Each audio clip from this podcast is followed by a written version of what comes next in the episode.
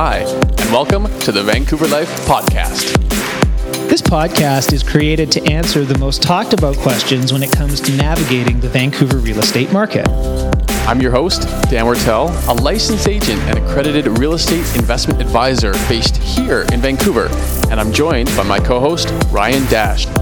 Hi, Dan. I'm also a local realtor, an exhausted father of two, husband of one, and really happy to be here. Let's get right into today's episode. This week, on Thursday, April the 8th, uh, the first policy induced uh, sort of attempt at slowing down the hot market was announced. And that was quite simply an increase to the already existing stress test. Um, the stress test, just so you know, was originally created in 2018. Uh, there wasn't one prior to that here in BC or in Canada.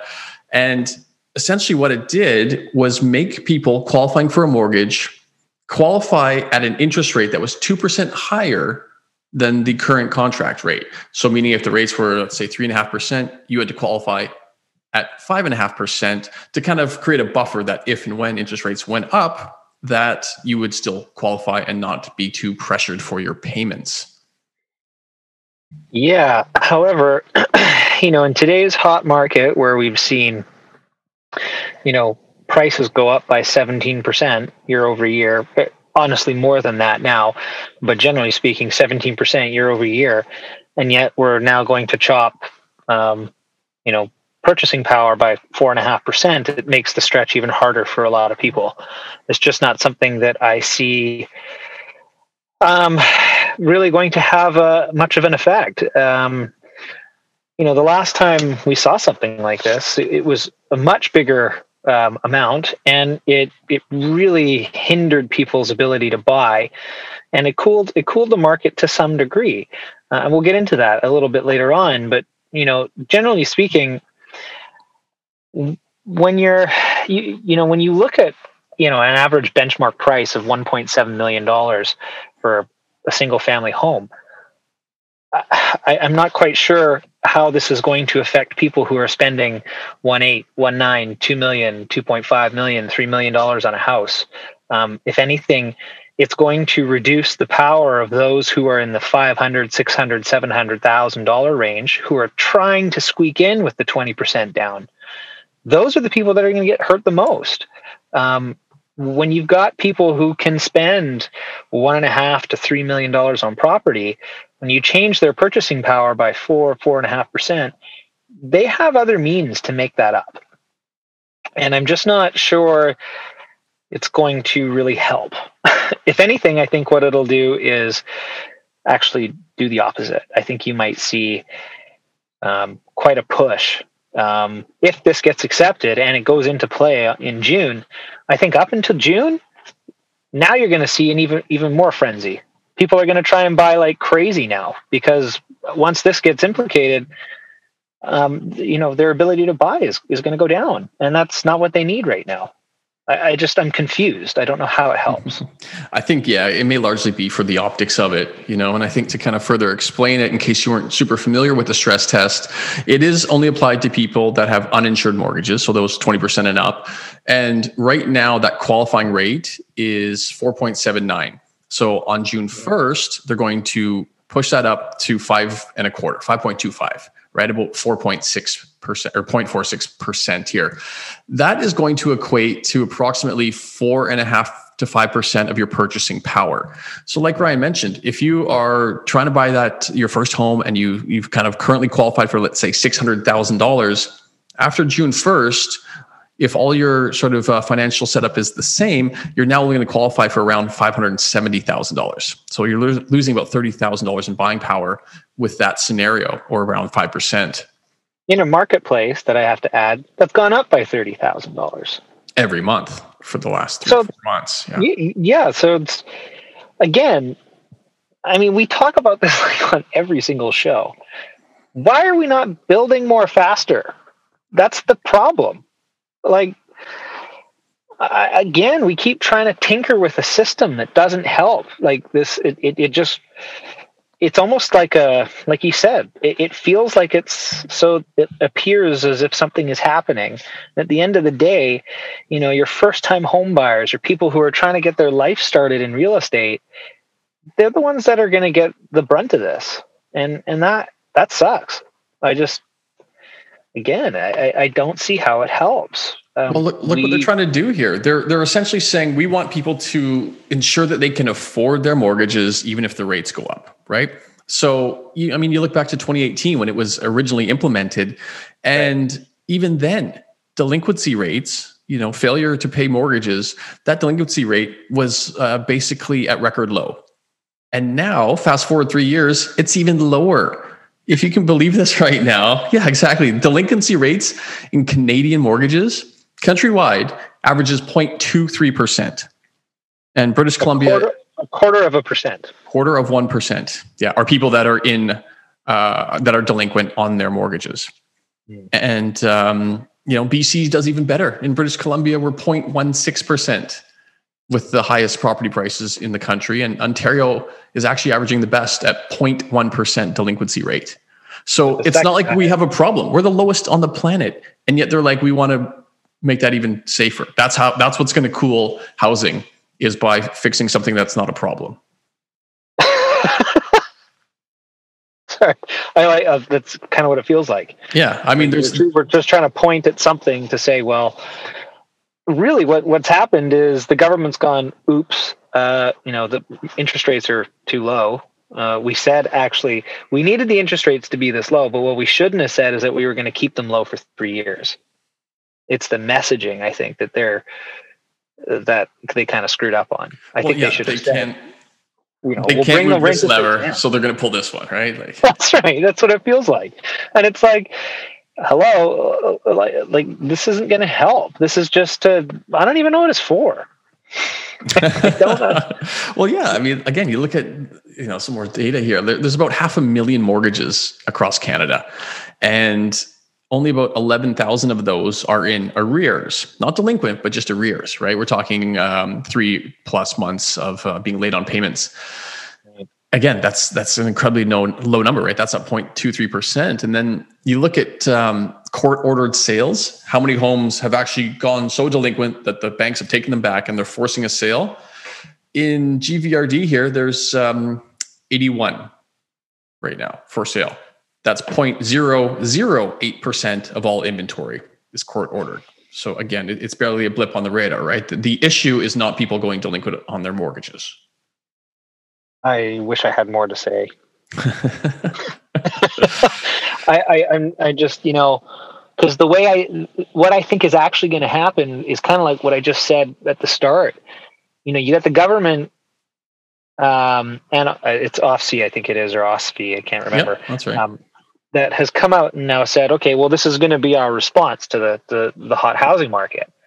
And it's like, well, if you do that and you set a deadline, you're going to create even more of a frenzy up to that deadline. We're going to have an even tougher time with inventory because you're going to take away people's ability to buy.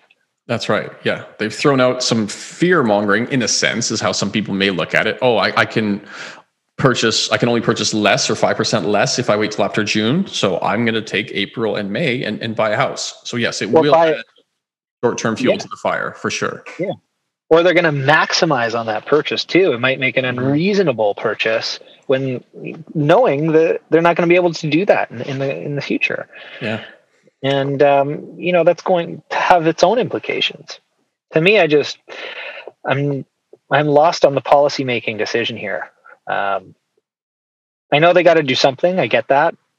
Um, but why are we not talking about building houses?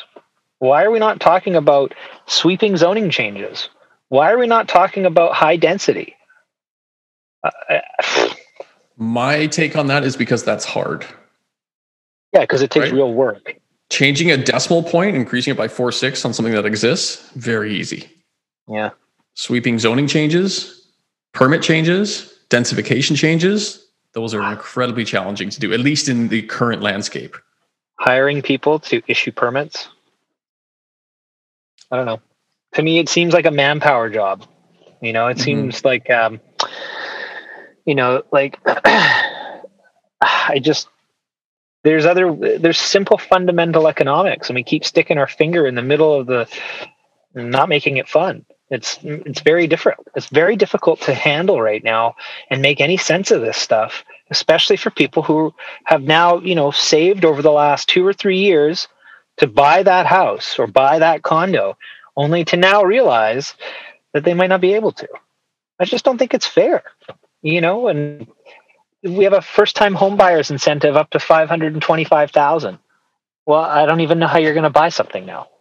Mm-hmm. Like, well, and let's let's play out what could happen here. Right? How much is this actually going to affect prices? So let's let's look back to the previous stress test when that was implemented. Right? They announced it uh, in October of 2017 with an implication or implementation date rather of January the first, 2018. Right. And of course, it went from zero you know, uh, up to that 2% buffer. So it, it, at that time, had a reduction in buying power of 22%, far more than the 4.5% we're talking about today. Right. Yeah. Um, don't forget also, that was the era, right? 2018, right at the beginning, where the foreign buyer tax was implemented and mm-hmm. interest rates were increasing often. I think there was five in, five increases over what was it like seven months, something like that. Yeah. So that took the all-time high price, put it uh, into a downward cycle market, and ultimately it bottomed out after 15 months, and it dropped 11% in average purchase price, or sorry, average home price, 11%. So a 22% um, decrease in buying power and foreign buyer tax and increased interest rates only resulted in 11% reduction in average property price. So what is just a four and a half percent increase on a stress test going to do to property prices in this market? Not much. It's just going to hurt people trying to buy it. I don't. I don't. I don't see how that affects. If you're wealthy, this is good news. This is more available property for you to to accumulate if that's mm-hmm. what your ambition is. You know, and if you're a young family, this is not helping you at all. If anything, the only thing that's going to help no, it, there's nothing about this that helps. Yeah. Well, I'm just yeah. kind of lost, you know. I, I, and what I actually think, Dan, and to your point here, where you talked about, you know, the introduction of the foreign buyers tax that came in afterwards. Um, it did come in afterwards, right? Yeah, five months mm-hmm. later, it came in afterwards. Um, so, is this the first lever that we're going to see, and then is another one going to get pulled, and another one going to get pulled? Because I can tell you right now, the foreign buyer lever doesn't work anymore.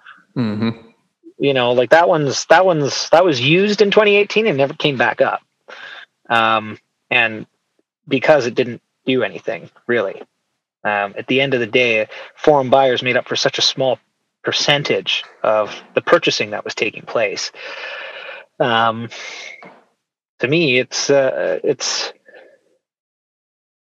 it needs real work it mm-hmm. needs somebody to stand up there and say these policy decisions policy is not working. It's not. I mean, we keep batting our head against the wall, expecting a different result, doing the same thing, and it's the definition of insanity. We've already been through this. We've seen what this does, mm-hmm. and it hurts people on the low end of the purchase uh, uh, uh, of the purchasing power. It doesn't really change anything. You know, when you've got properties that are going for three or four hundred thousand dollars over the list price, these people aren't going to be affected by this. They're just not. I agree. I agree. I think too, it's it, we're already starting to see it, and, and, let's think here. So now we've got a little bit of extra fuel on the fire to up until at least June first, right? Where people are just going to kind of uh, panic buy or FOMO buy in that yep. condensed time period. Yep. Uh, we already saw what three point six percent increase in the average home price last month alone. Early data from from April here, we're, we're nine days in, is it's showing that it's it's still accentuating. Um, in the first five active days of sales, because we had that long weekend, the average home price is already up another twenty nine thousand dollars or two two point four percent. And this one is a little terrifying. The median sales price just this month is up sixty thousand dollars or six point six percent. Holy! So if, if this continues, right, we're going to see probably similar to last month, three and a half, four percent price in, uh, price appreciation in one month, meaning we're going to be over ten percent for the year just by the end of April. This is the result of interest rate fluctuation. If if for whatever reason the government could notch up the interest rate by a small amount, it would cool the market right away. Mm-hmm. I, I don't know what it no doesn't have about to. it. It doesn't have to be this complicated. Mhm. Even change your messaging. I know, I know. We said three years. We've lied before, so we're gonna, you know, we lied about it now. You know, it's gonna be a year we're gonna raise the interest rate because we have to. Mhm. Okay. Prices are just getting out of control. So at what point do you say, oh well, maybe they're right at that point? You know? I I just the the messaging it seems like there's no sort of second or third consequence order of thinking here. It's just sort of, you know, it's too hot, react. Mhm. No, they got, just- they've painted themselves into a corner, right? Because you're borrowing at this rate and you're lending at this rate and you're borrowing far higher. So you can't allow them to both be increased because your borrowing is far away, outweighing your lending. And that's where they get themselves in trouble. And that's why they're pinned to the floor and pinned into a corner. Yeah. And it kind of makes me worry, you know, if this is kind of the answer, what are they thinking of next? What are they going to do next? Because I don't feel like this is where it's going to stop because this isn't going to stop. No, it, it's So- not. You're right. You know, it'll be implemented, Right. and, and at this pace, um, I unquestionably think, and we've been talking about this for months now, that something's going to come into play. And by something, we mean some things, plural, because it takes more than just one to to make it move. At least in this landscape, right? Because, like you said, uh, increase in interest rates would absolutely have an immediate effect on pricing. Um, but again, that's not an option for them at this point. So they're going to have to come up with other, in our opinions, likely ir- irrational options that don't, like you say, address the the true cause here, right? Tax, tax, tax the demand. Don't ever fix the supply. So know, we're sounding just- a bit like broken records here, but uh, you know, this is what we keep seeing coming down the line here, right? Like, Yeah, and and generally speaking, I mean, this is big news, right? This is this is big news. Um, but to say you didn't see it coming, you know, is I don't know, and and then to kind of pour fuel on the fire and and think that it's going to it's going to help, and and and the problem. Here's the real problem with this too, or at least one that I, I, I think is going to be a real problem. You increase now by taxing the demand and giving a deadline date, you're increasing that fuel, that, that fire, right? In that period of time. So, what are people now thinking of selling that haven't bought anything or that want to buy? They're going to go, well, it's going to be impossible for me to buy something. So, I don't know if I should sell right now because I don't know if I'm going to have anywhere to go. So they're going to restrict their own supply because they're going to be terrified of not having a home or having to rent or doing something that isn't going to make sense for them. mhm. So they're not going to move. So instead of encouraging people to put their place on the market, which is what we need, we need more places on the market. It's going to have the opposite effect. People are going to go, wow, I mean, you know, if, if April's going to go even more nuts than March was, then I mean, be great to sell because I'm going to get a great number, but I'm going to be left homeless with nowhere to go, or I'm going to have to go from Vancouver to Coquitlam, which is happening like crazy right now. Mhm.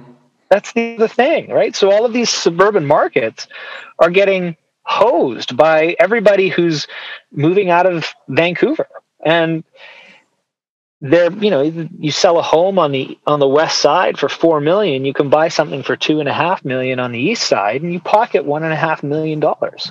So overspending by you know twenty or thirty or fifty thousand to get your place, they have the capacity to do that.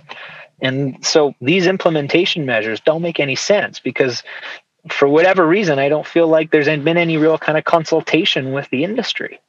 It's just another lever to say, hey, we're trying something. But we need real work. We need you to sit down and figure out how we're going to build 100,000 homes. And where are they going? Mhm. Right? Mhm. What are we building? How are we getting there?